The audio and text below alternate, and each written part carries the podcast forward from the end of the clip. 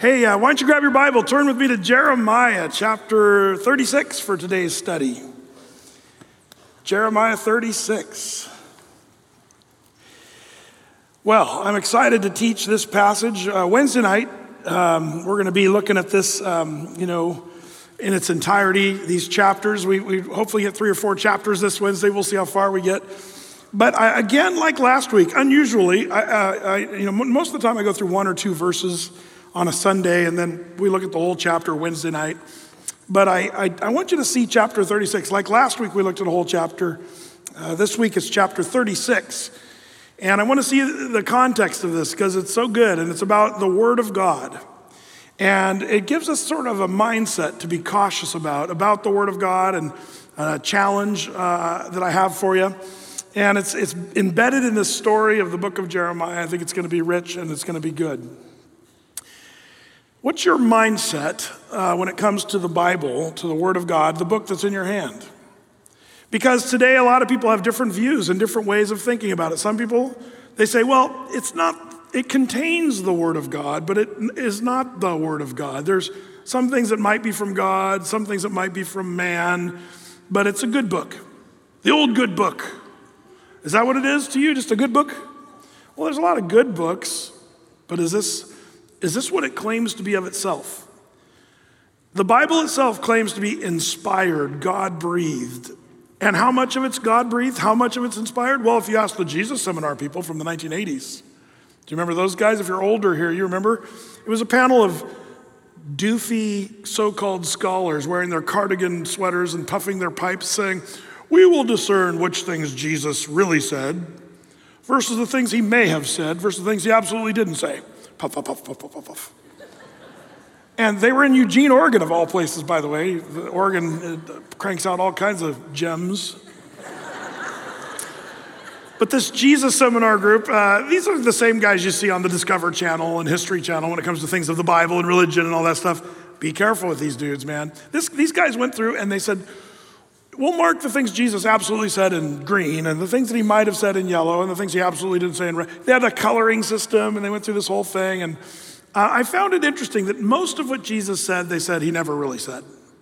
One of the few verses that they said Jesus really did say it for sure was this one It is more blessed to give than to receive. I think it's because they needed funding for their stupid Jesus seminar project thing. So, oh yeah, Jesus said give money, that's for sure. Uh, absolute. Uh, ridiculous, totally ridiculous. And textual criticism has been around from the very beginning. In fact, I'm going to argue that textual criticism has been around all the way back in Jeremiah's day. What did people do with the word of Jeremiah that happened to be the word of the Lord? See, this is where this chapter is so, so cool because it's Jeremiah taking his word that he hears from the Lord and it's then put down on paper and put in a scroll and it becomes part of the Hebrew Bible. We watch this process here in chapter 36. And then we're going to see the reaction and the response and what, what people do with the Word of God. And I've found that things really haven't changed all that much. I hope you and I, I hope we land on the right side of this thing. My goal today is to, hopefully, if you're not already, to have you fall in love with the Bible.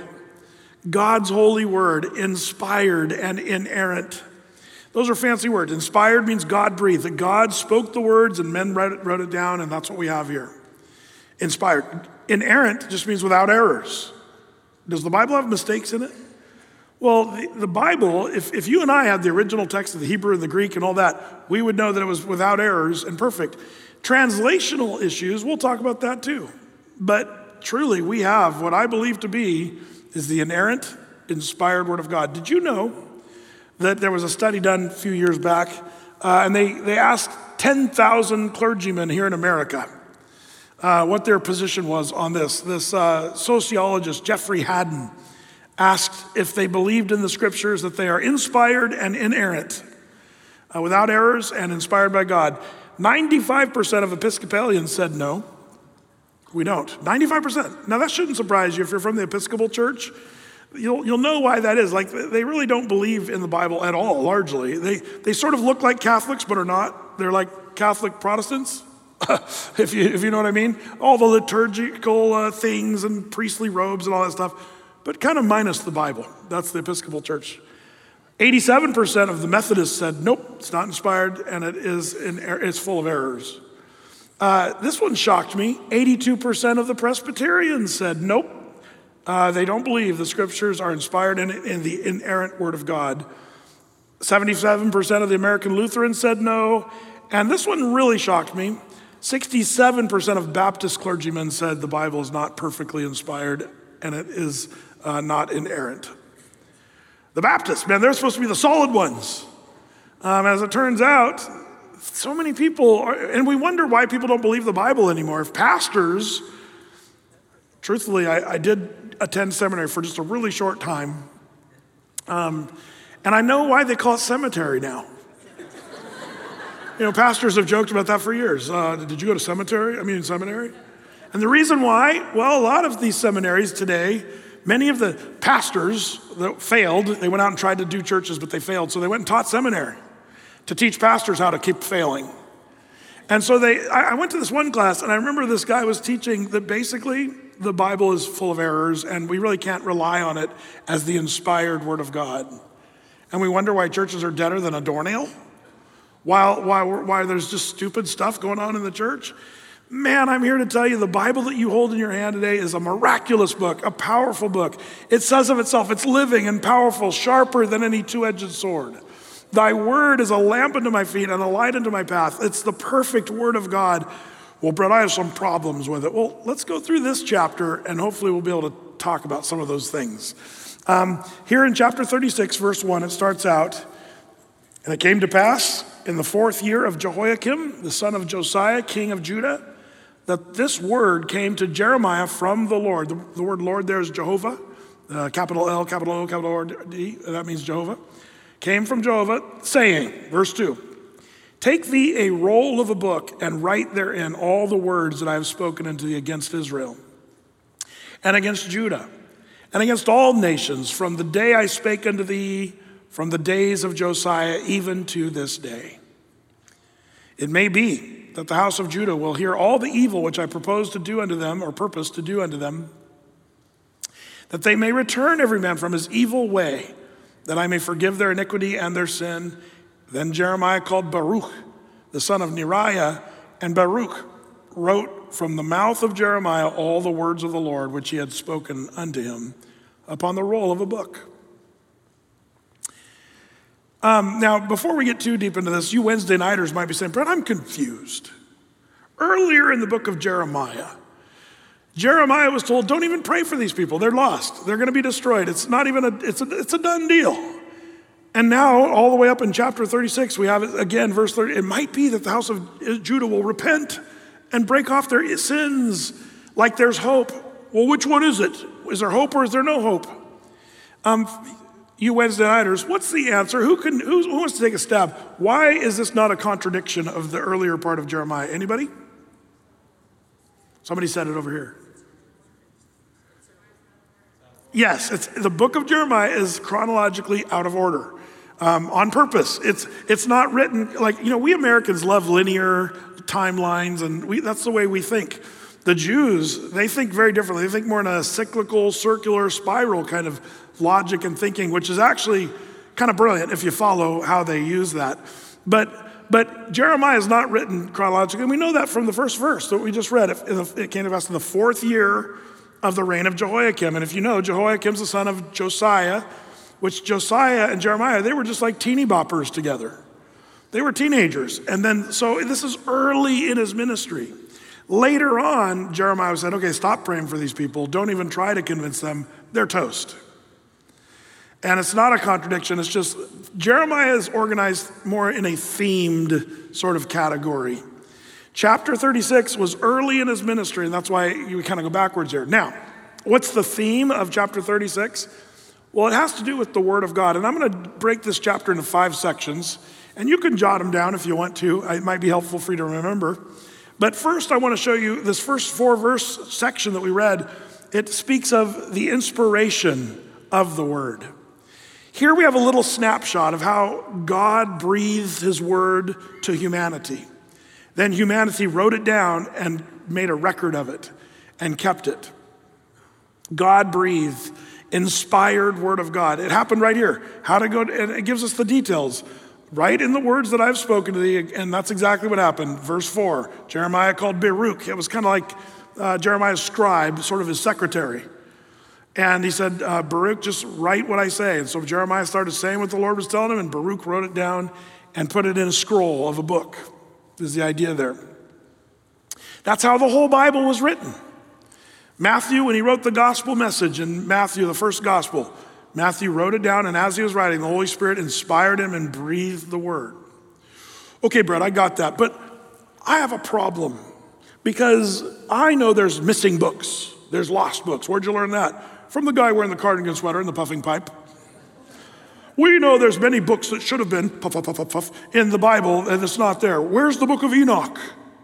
They ask or other books, the book uh, you know, of Judas or other books that they're looking for. Here's the thing there are a lot of other books that were written in the first century and around this time, even in the old times.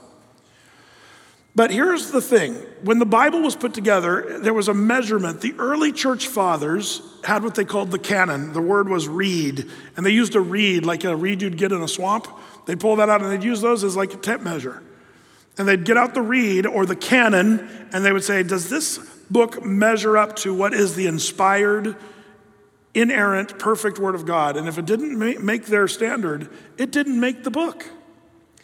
And it's my, I'm convinced thoroughly that, that even as Jeremiah was inspired by the Holy Spirit to write down these words that God gave him during this time, and it became the Bible, equally so, those early church fathers compiled those books and, and excluded the ones that weren't inspired and kept the ones that were. So, where is the book of Enoch? Well, you can find it, you can read it, but it's not in the Bible. Why? Because it didn't make the canon of Scripture. Strange, though, because the book of Jude actually quotes the book of Enoch. Did you know that? That's kind of interesting. So, the book of Enoch's an interesting thing to read, but the whole book of Enoch, we don't count it as Scripture. And part of there's a very academic, long-winded thing I could talk about about the canon of Scripture and how it was compiled and, and how trustworthy that whole process was. But for sake of time today, I'm just going to say I have chosen to say I, I, believe, even as Jeremiah was inspired to write these words, the early church fathers were inspired to compile the books that were part of the Bible. Now, later on, other people tried to add books. Several hundred years later, they tried to add the Catholic Church out of the Apocrypha. And a lot of those books were the books rejected by the early church fathers, saying, no, this isn't inspired. Um, so there was an argument, and, and then people started saying, and, and your college professor, well, we saw found the lost book of this or the ancient book of that, and it's, and it's better than the Bible, and blah, blah, blah. Just crazy stuff that people say.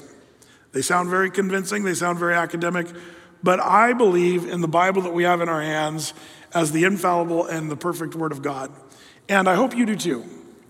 It's an important thing to know because uh, there's a lot of people that are trying to undo and undermine the Bible. We'll talk about that in a little bit. So when a, when a scripture was given, it was inspired and it's perfect. Now, let me explain something, and hopefully I don't go too long on this. I've spent way too much time in the previous services on this, this point, so I'm going to. Um, uh, don't get hung up on the various translations as much. Um, people, if you hear a pastor like me say, well, no, the King James says it this way, but the New International says it that way, and the ESV puts it the other way, and you might say, well, which one's the inspired word of God? And the answer is yes. But, but there, is a, there is an asterisk, and that is these are translations. What's a translation? Taking something from one la- language, translating it into another language. Now, if you and I were, how many of you are Hebrew and Greek scholars, both Hebrew and Greek? And also, let's put uh, uh, Aramaic on that too.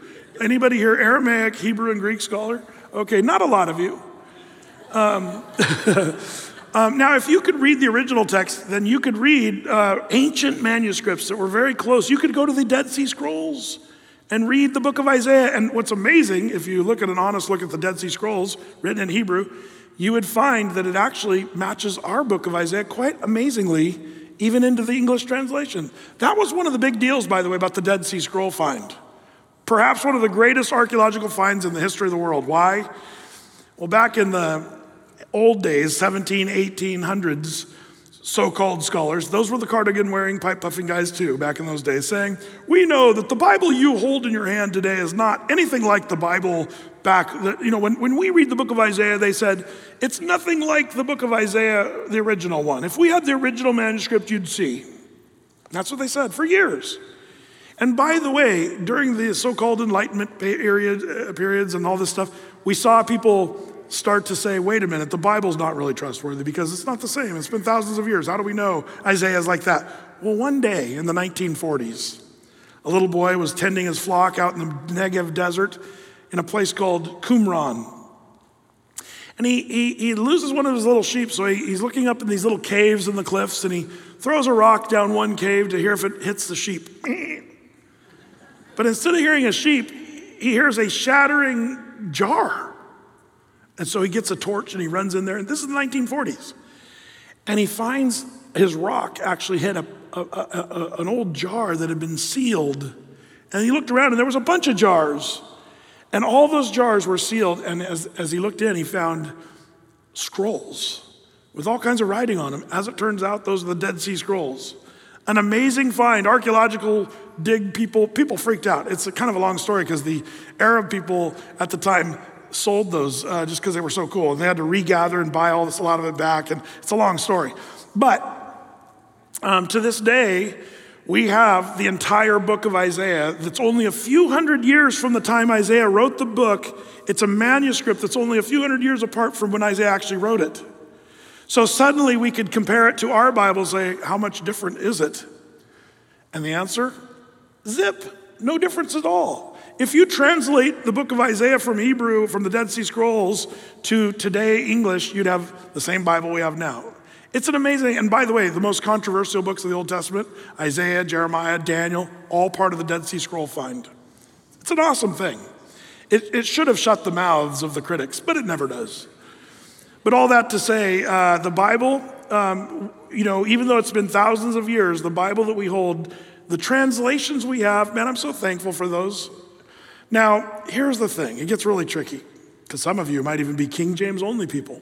That's might be why you go to Athey Creek. I go to Athey Creek because it's the King James only church. And if the King James only was good enough for Paul the Apostle, it's good enough for me. Now, wait a minute. The King James. Now, why do I read the King James? I'll tell you. It's because I love the King James for a lot of reasons. One reason is in 1611, when King James had this project, uh, you know, orchestrated, he just happened to have accessible to himself profoundly amazing scholars who knew Greek and Hebrew, and he put together a team, you might argue, that might have been one of the best uh, teams linguistically that you could have ever imagined. And so the King James Bible is an amazing translation of the Bible into English. That's why it's withstood you know, centuries. We still read it today. Now, some of you say, yeah, but the these and the thous and the verilies and the dits and all that stuff. I can't get into that. I get that. But I have to say, uh, for me, there's a, there's a poetic value to the King James. It reads a little different, so I tend to reverence it maybe in a different way. Um, it slows me down when I read it because I'm not as familiar with the Old English. And so it makes me stop and think, what is being really said here? And it, it just, I just love the King James for all of those reasons. But I can't stand with my King James only buddies and say, sorry, dude, it's not. See, the King James only, a hardcore King James only person would say, even Brett, as you said, that the early church fathers compiled the books of the Bible of what was good and what was bad, they would argue that in the same way, um, the Holy Spirit inspired the translators for King James. And they'll say that was the last true, inspired translation of the New Testament. Um, the problem with that that I have is I just can't get on board with the, the, the, saying that the King James only is the best translation and the only translation that is acceptable today. Um, I do believe it's an amazing translation. Now, the New International Version, let's talk about that one, or the NIV, the nearly inspired version. No, just kidding, just mess with you guys.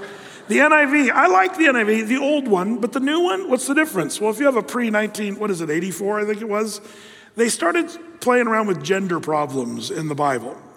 And so they started translating the NIV, and, and it got the worst. What was it back somewhere in the 90s? They started doing the TNIV, today's NIV. and they started changing gender things. That the Bible actually, if you look at the original Hebrew or Greek text, it implied masculine or feminine, but the New International Version no, we're not going to do that. We're going to erase those. and so if you have a modern T, uh, TNIV, or as they just call it now, the NIV again, but it's got the gender thing, I would kind of maybe think about getting a different translation if I were you. Just going to say it. Because they kind of purposefully had an agenda to change some stuff. The NIV, I, I, struggle with it for a couple other reasons. One, it's a good translation generally, but um, like you're missing verses. Like, look up Acts chapter 8, what is it, verse 27, I think it is. You don't have that verse in your Bible. I do, because I have the anointed Bible. No, I'm just, just messing with it. But uh, there in the book of Acts, um, it, it, there's a verse missing in, um, in that story of Philip and the Ethiopian uh, eunuch. Um, if you remember, it's Acts chapter 8, uh, verse 37. You just don't have that. You go from verse 36 to 38. Um, and why is that not there? Well, your NIV will put a footnote there and say, well, there's a missing verse here, and here's why. And it has to do with the manuscripts that the NIV people used. Are they older or newer manuscripts? And so people, people argue, well, the older ones are more reliable than the newer ones. Well, which one's inspired, Brad? I'm worried that I, I read the NIV. Can I still be saved? Nope. No, I'm just kidding. You know what's great about the NIV is even though it doesn't have that verse, the same thing is spoken in other places in the Bible. The difference in translations will not change doctrine one tiny little bit. Do you understand that? The difference, you can still be saved and read the NIV. And that's, to me, the NIV is one of the weaker, honestly, just gonna say it. Um, there's some great new ones that I actually think scholarship is starting to really sign on to. Have you guys looked at the ESV, the English Standard Version? Um, some scholars, Hebrew linguistic scholars, Greek scholars, are saying it's a great translation, and I have to say I agree.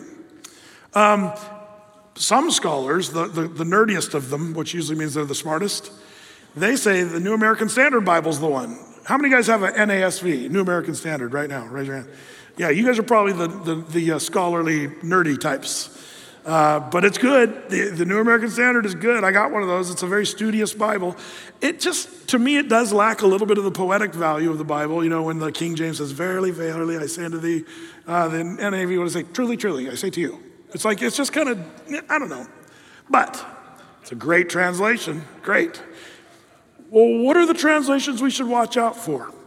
Well, there, there are some things you got to watch out for. You see, there's some religious groups that started surfacing that wanted to change what the Bible said. It didn't fit their doctrine. So rather than submitting to the Bible as we have it and as has withstood for hundreds and hundreds of years, thousands of years really, they've said, we're going to change it. And they changed it in ever so subtle ways. Whether you're talking about the boys in Brooklyn the Jehovah's Witness, Watchtower Society, those boys in Brooklyn, who do they do? Well, they, they, they came out with their own translation, but it's not a translation. It's called the, the New World Translation. If you have one of those, you need to get rid of that one. Because that's not a real translation. That's some people from Brooklyn, the guys that were trying to make the whole Jehovah's Witness thing fit with the Bible, and it doesn't. It's not a real translation. Watch out. Book of Mormon is also a book that was added to to sort of fit a doctrine that was not biblical. Uh, Joseph Smith, it came years and years and years later after the Bible. They, they added to the Bible as well, the Book of Mormon. But what do these religious groups do? They change the, the verses just ever so slightly, and this is where it gets super dangerous. Probably the best example of that I can think of is um, John chapter 1. Is this an important verse? In the beginning was the Word, capital W, and the Word was with God, and the Word was God, and the Word became flesh and dwelt among us. Is that an important thing there that's spoken of in John chapter 1? Yeah, you get a sense that's kind of a big deal. Why is it a big deal? Because it's saying that in the beginning was the Word, capital W, which makes you wait, what? what is, and the Word was with God, and the Word was God, and the Word became flesh and dwelt. It means that it's kind of saying that Jesus is God in the flesh. And Jesus is the embodiment of the Word. He fulfills the scriptures, the Word. Like it's such a deep and profound thing. And that's why we as Christians, anybody within the pale of orthodoxy, uh, you know, all these groups I listed before, they, they tend to say, okay, yeah, we believe that God became a man, Emmanuel, and lived among us, Jesus. And that's one of the mysteries of the Holy Trinity, and it's a doctrinal important thing. Well, the people that didn't believe in that said, no, we're going to change it. So they, they took liberties. They didn't look at original manuscripts. They didn't translate, they just said, we're going to fix that. So here's what they did. Do you, do you know how simple it is to tweak something out? They said, In the beginning was the Word, the Word was with God, and the Word was a God. They just put the letter A in there, the word A, and it changed the meaning from being that, eh, you know, and you say, well, who believes in many gods? The Mormons. Do you understand that it's kind of a God making sort of religious belief to, that you, you enter into Mormonism, you enter the terrestrial level, then the celestial level. And once you reach that celestial level, you become God, even as God once was like you. Then you become sort of godlike. And uh, the Bible doesn't teach anything about that. That's just Joseph Smith looking through the wrong glasses and listening to the wrong angel. Do you remember what Galatians says? Though we, Paul says, or an angel from heaven comes and gives you a doctrine or a teaching, a gospel, other than that which we have preached, let that angel be accursed. Joseph Smith, had he known Galatians chapter 1, he should have said, when Moroni came and showed up and said, I've got another gospel, he should have said, You're accursed. That's what he should have done. But instead, he listened and wrote down, and there we have the Book of Mormon and the Doctrines and Covenants and all of his 50 wives and you know all that. It's crazy. The whole thing's crazy. It's sad. Mormons are some of the nicest people I know, but I'm just saying, if you're a Mormon, get rid of your Book of Mormon and read the Bible that has withstood thousands of years of scrutiny. And our Bible, the doctrines of the Mormons have been changed 3,000 times since the beginning of Mormonism. The doctrines of Christianity have been changed zero times since the canon of Scripture was put together. Zero. We keep this as our, our book of doctrine. So there are translations that are just not translations. They're just, you know, meant to mess people up, honestly. So you say, Brett, but if the Bible's without error, and you just said there's translations, and some like the NIV might have some different things, are you worried about that? I'm not, because, because they are just translations. Don't worry about that. Um, I've been to Vanuatu where they have a Bislama translation. Uh, do you know what Bislama sounds like? The language of the South Pacific Islands there, uh, not far from um, uh, Fiji. Uh, it's an amazing little language. Uh, when I've been to Vanuatu several times, I, I love hearing them talk because they mix a little bit of French, a little bit of English, a little bit of their native island tongue, and they say stuff that's just kind of cool. And some of it you can almost make out. Some of the phrases I actually could figure out was things like this. If, if I introduced my wife, to you in Vanuatu, I'd say, Woman blong blong me Debbie. Not politically correct here in America, but that's how they say it there. She blong blong me. Um, they use the word blong for anything possessive or mine, or, you know, the word blong kind of covers everything. Um, like if you're in a restaurant and you're eating food and you think, where's the restroom? Don't look for the sign that says restroom. Look for this place blong piss piss. That's really what it says. That's their language. I was just speaking Bislama just now. These are the English words that are, I recognize. Um, uh, like, like one pastor came up to me and said, Pastor, I said, yes. He said, how many Christmas you got? And I said, what? How many Christmas you got? And I was like, what is he saying? And some guy knew Bislama said, well, he just asked you, how many Christmases have you lived through? In other words, how old are you? That's how he was asking how old I was is how many Christmases I've lived through. Uh, I love it. The problem is, they do have their own Bible translated in Bislama. Thank the Lord for that. But as I was teaching the Bible with them, I had a chance to compare the Bislama Bible with the English Bible, and bless their hearts, it's a rough translation. what it was is some sweet missionary in the 1930s that was uh, that came to Vanuatu and said these poor people don't have Bibles, and so they spent 20 years translating the Bible from English to Bislama. And he gave it to them. Well, Brett, I don't think it's scholarly, uh, it's not acceptable scholarly wise. Yeah, you and I can make that argument, but you know what's amazing? The Lord has used that little translation of the Bible, and I, I bet you and I could probably do better uh, in some ways, translating to Bislama uh, in some ways. But you know what? The Lord has used that translation to have many, many people come to know Jesus. And, and if you care that much, then become a missionary and do a better translation for them uh, and give them the Bible so that they can actually read it. So, all that to say, don't get too hung up on the translations. It's when people try to add to or take away from the word, that's the dangerous. That's what the cults do. Don't do that.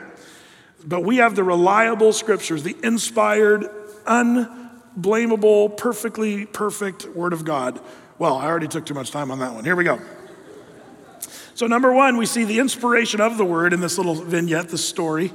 But it goes on in verse 5, and that brings us to point number two the proclamation of the word. So we have the inspiration of the word, now we have the proclamation of the word. Jeremiah, verse 5, commanded Baruch, saying, I am shut up. I cannot go into the house of the Lord. Question Why was Jeremiah shut up? Was his Twitter account blocked? No. He was shut up because he was in prison, remember? He's in prison.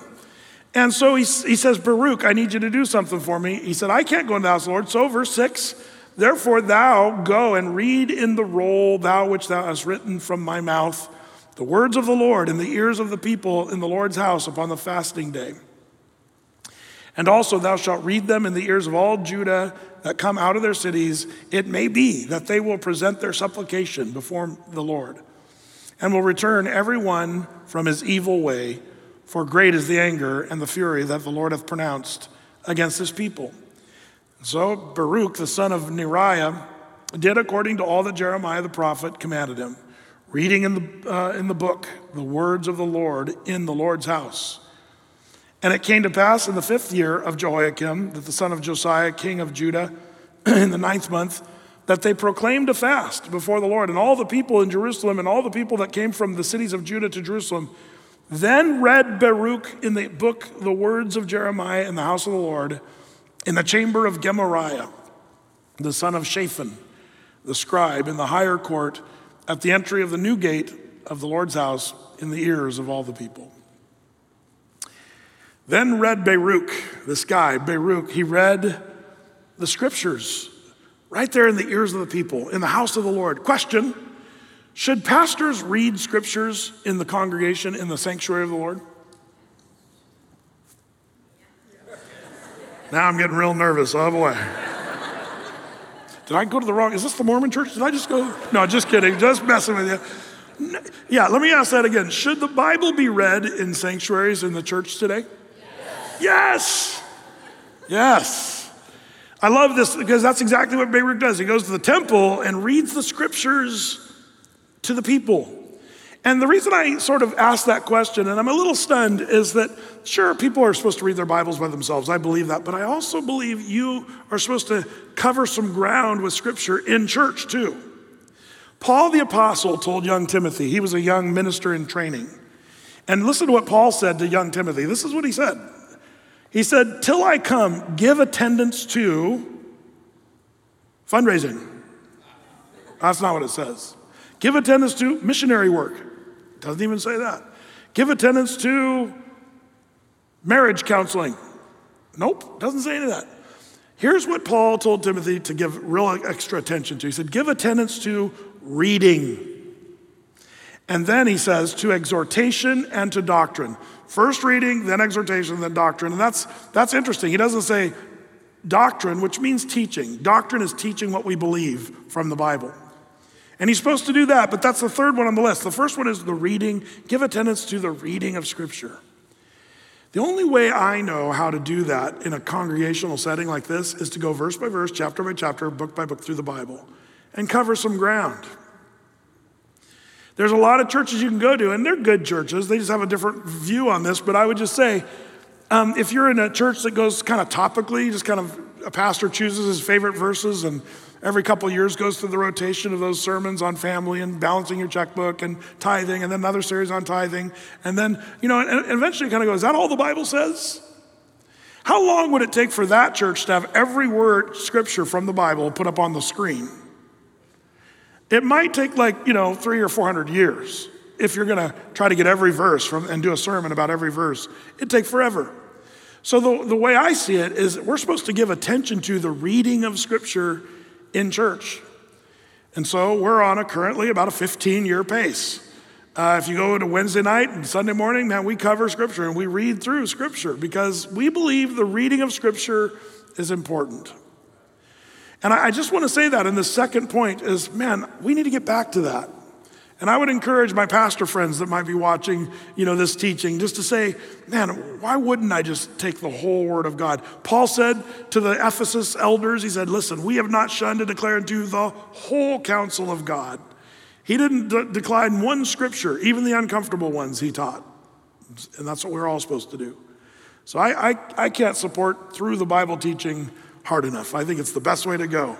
I'm just saying there's good churches that teach topically. I'm not knocking them, but I'm saying there might be a better way. I'm just saying. And uh, we're supposed to give attendance to reading. So you got number one, the inspiration of the word. Number two, you got the de- declaration of the word. Baruch does that. But now we're going to see the reaction to the word. That's number three, the reaction to the word, verses 11 uh, all the way down through verse 21. Let's take a look.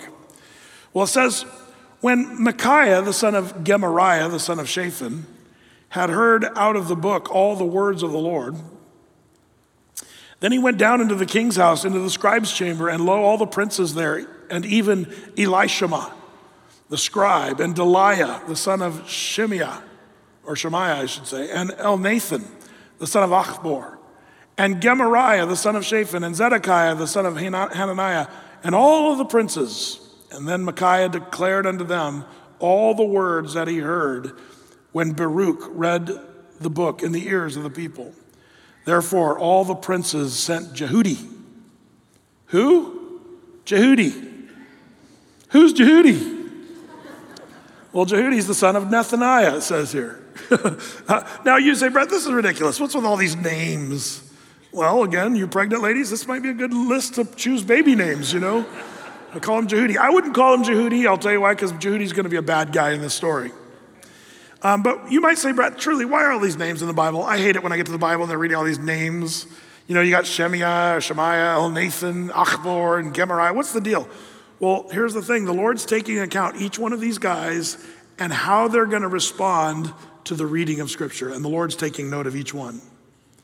Their names go down in history, and there's only a few of them that are going to defend the Bible and the rest of them are going to do something else. Let's take a look. So I wonder if the Lord keeps track of Athey Creekers and by name saying, Do you believe the Bible as the inerrant, inspired word of God, or are you going to reject the Bible?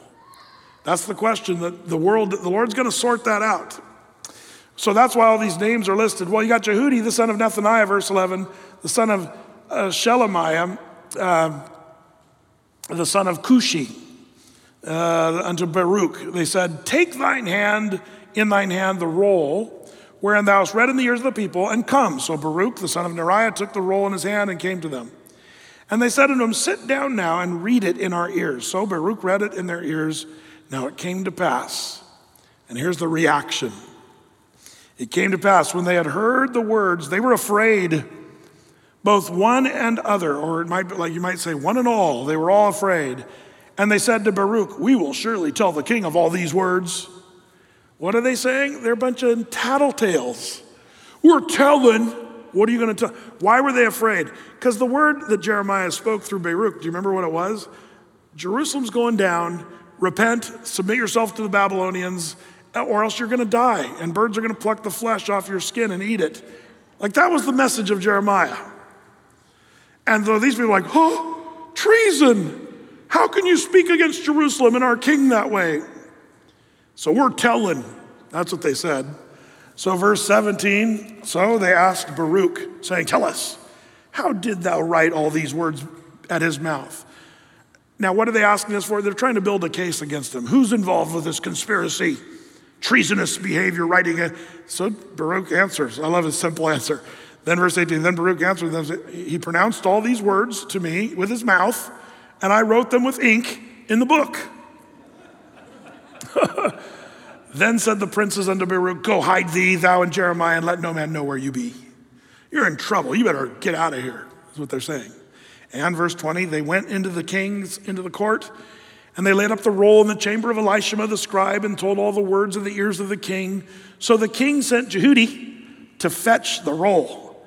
And he took it out of Elishama the scribe's chamber, and Jehudi read it in the ears of the king and the ears of all the princes which stood beside the king. So the first initial reaction to the word was fear. They said, Man, we don't like what that says. That makes us nervous. Do you know a lot of people reject the Bible because they just don't like what it says? Can I tell you, just honestly, there's things in the Bible that I read that I don't necessarily even like. But you love the Bible. I do. I really do. But there's things I struggle with. But I got to tell you, and this is something you should know if you're going to be a part of an Athey Creeker and if you're going to hear my Bible teaching, you got to know something. Um, even if I don't like it, I'm going to preach it as I love it. What do you mean, Brett? Let me give you an example. I know men and women pretty well. I've been in ministry for a long time, and I see the way women roll, and I see the way men roll, and, and I, I'm so impressed by ladies and their smarts and their abilities and the things that we men lack.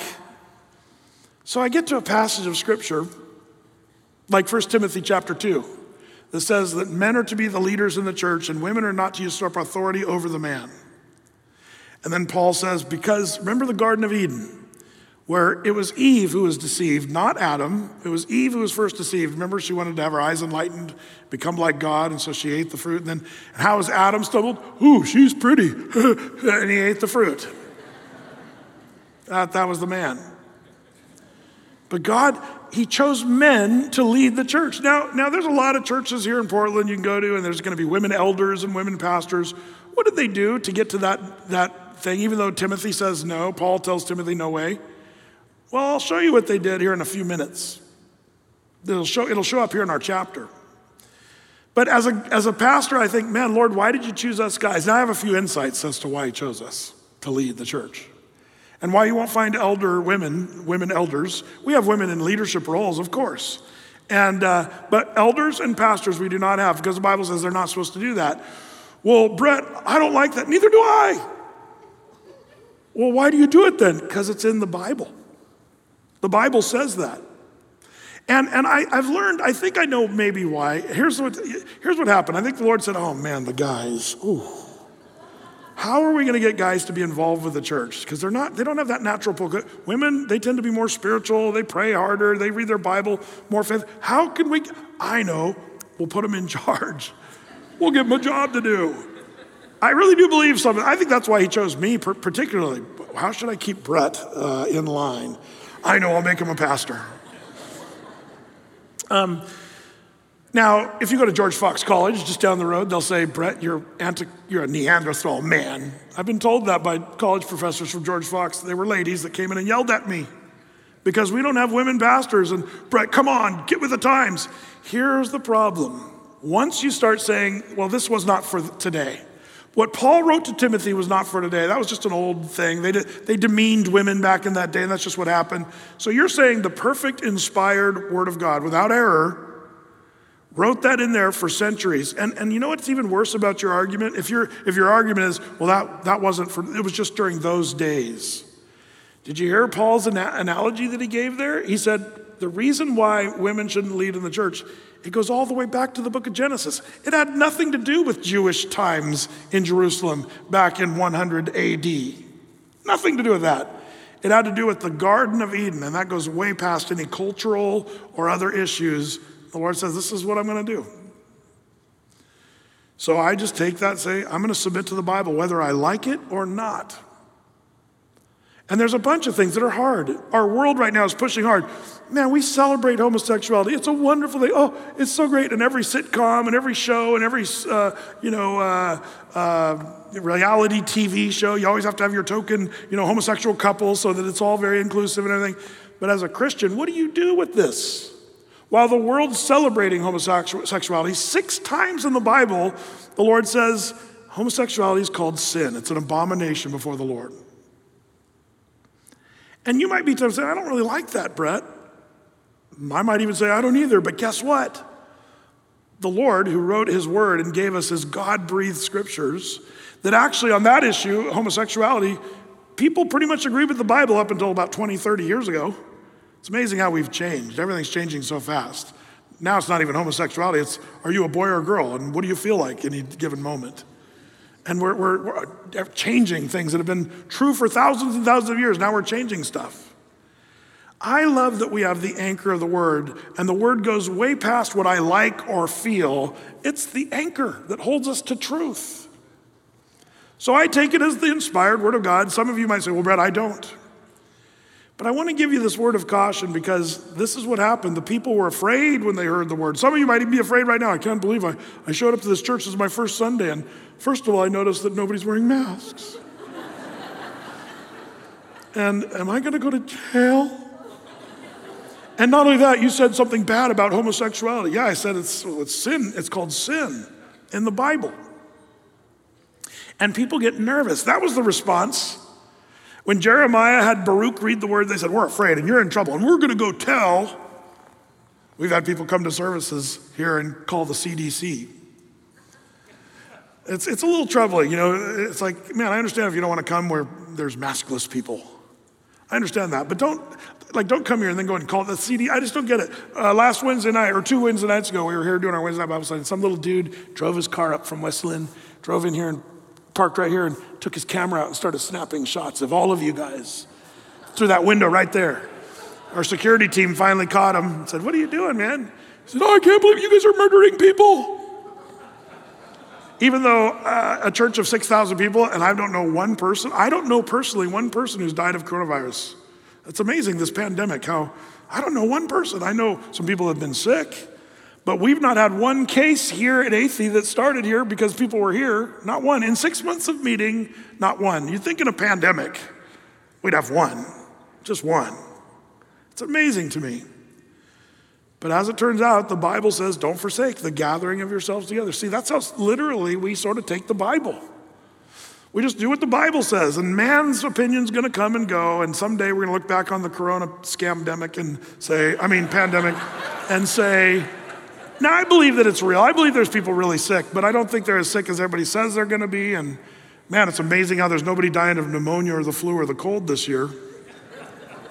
It's all coronavirus. It's crazy. The numbers aren't matching up.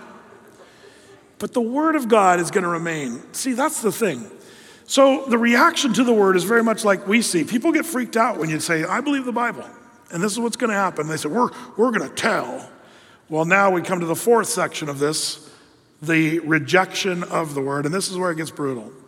And I hope you're not in this category. Verse 22, it says, Now the king, remember that's Jehoiakim, the king sat in the winter house in the ninth month, and there was a fire on the hearth burning before him. Sounds cozy, huh? The king sitting before his fire, fire on the hearth, roasting marshmallows. Great. But then this thing happens, verse 23. It came to pass that when Jehudi had read three of the four leaves of the scroll of Jeremiah, that he cut it with a penknife uh, and he cast it into the fire that was on the hearth until the roll was consumed in the fire that was on the hearth. Now, what would have been a better response? For him to rip his clothes and repent and say, Oh, we're sinners and we're going to listen to Jeremiah. We're going to break off our sins and follow the Lord. That's why verse 24 says, Yet they were not afraid, nor rent their garments, neither the, the king or any of his servants that heard all these words. Nevertheless, now here are the guys that are named that go down as saying, Don't do this. Nevertheless, Elnathan and Delaiah and Gemariah made intercession to the king that he would not burn the roll, but he would not hear them. Three dudes stood up and said, Don't do this, don't destroy the word of God.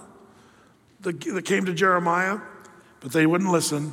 So, verse 26, but the king commanded Jerahmeel, the son of Hamelech, and Seraiah, the son of Azriel, and Shelemiah, the son of Abdeel, to take Baruch, the scribe, uh, and Jeremiah, the prophet, but the Lord hid them. This is a YouTube video I'm going to watch when I get to heaven. How did the Lord hide Jeremiah and Baruch? Isn't this great? Hey, somebody go get Baruch and Jeremiah. We're going to we're going to kill them. Okay, go get them. They march down to the prison and they go to, hey, where's Jeremiah? I don't know.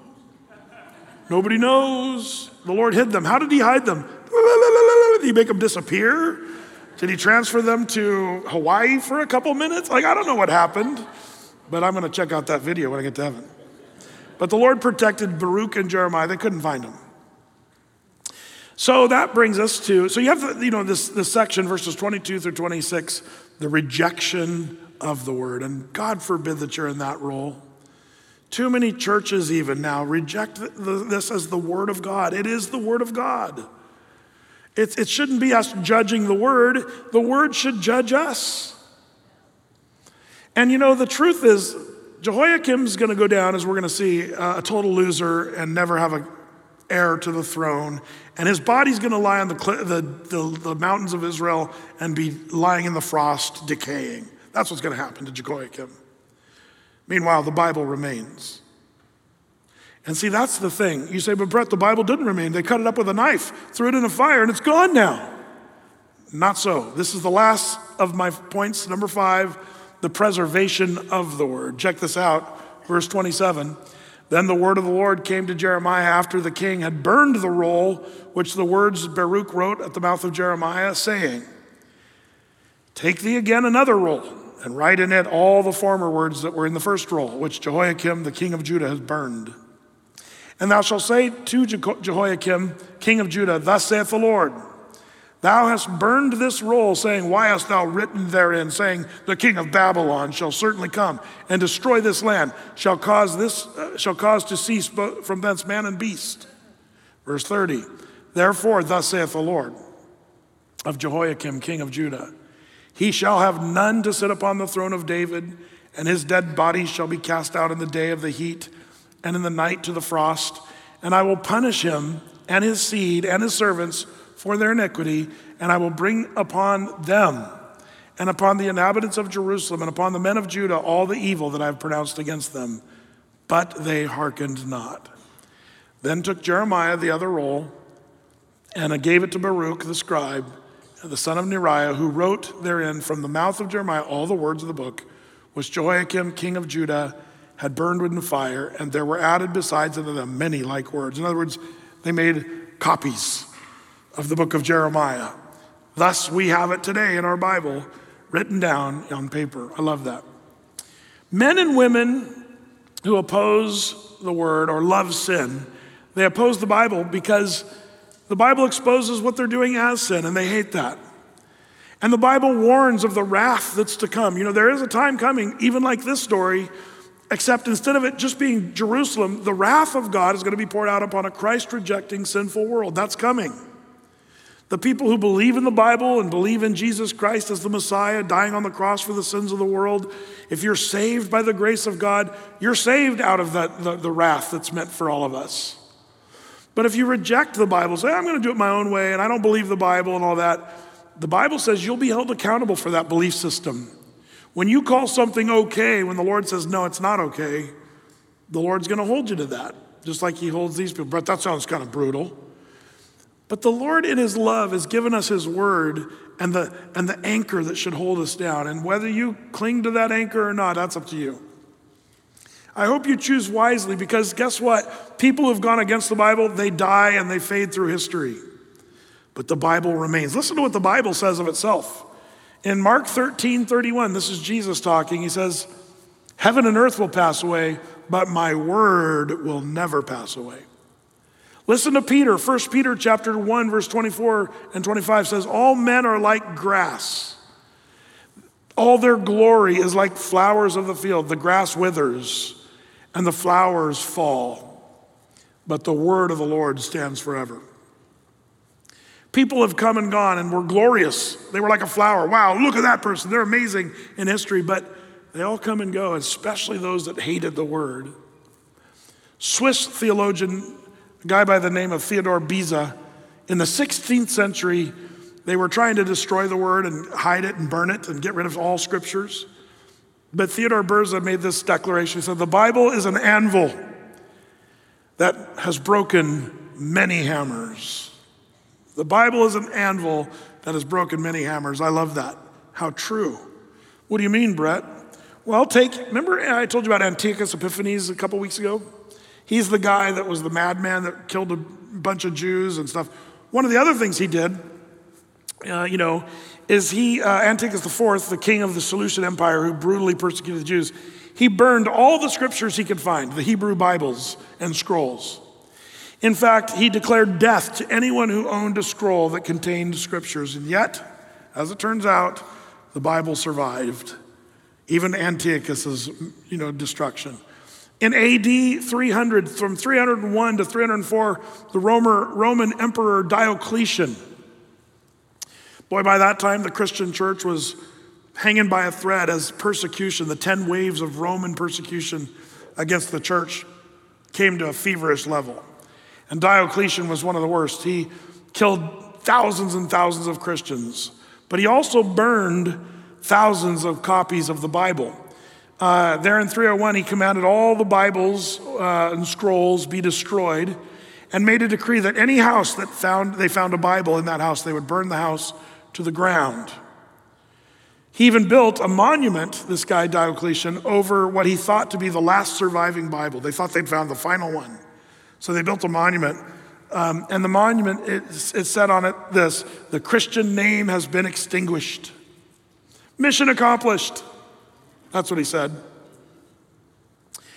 But it's interesting because Diocletian was, uh, the story kind of goes on from there. Diocletian, before he died, he built this beautiful, fancy mausoleum, fancy, fancy building.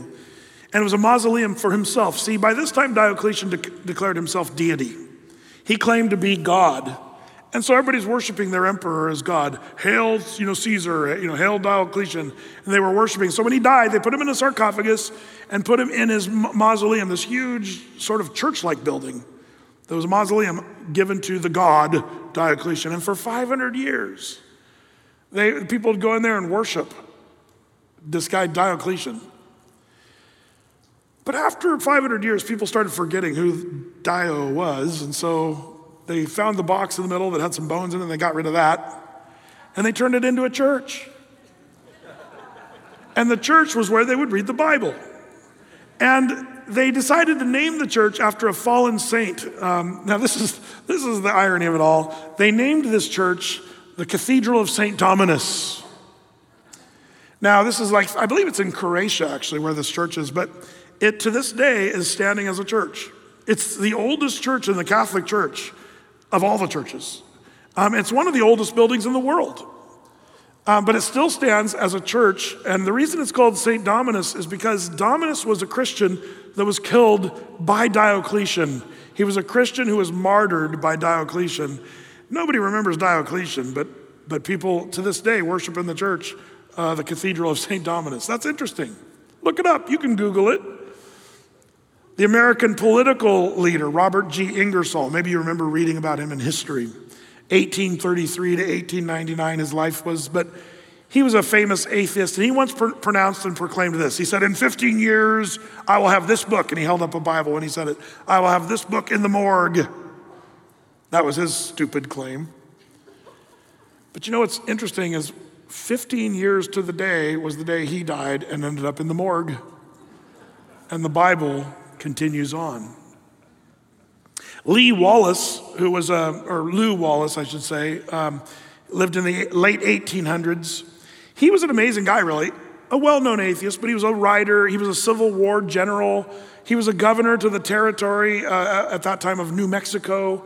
And then later he became the US ambassador to Turkey, of all things. Like this guy was pretty amazing in his political exploits, but he also hated the Bible and hated Christians.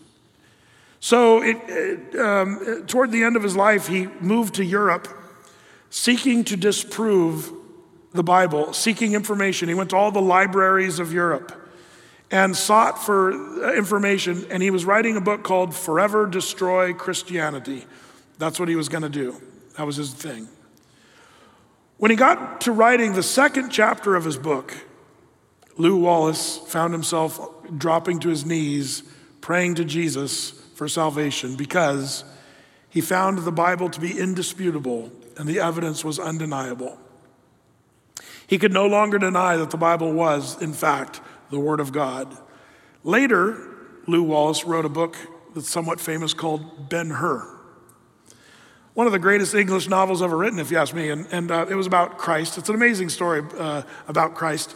Um, but Lew Wallace, an avid atheist, set out to, as he said, forever destroy Christianity, came to Christ. And, you know, there's modern examples of that. Lee Strobel, you've maybe read his book, uh, you know, Case for Christ. His wife was one of those crazy Christians, and he wanted to show his wife. And he was a, a scholar, he was a journalist, and he, he, he set out to, to disprove the Bible, systematically tear it apart.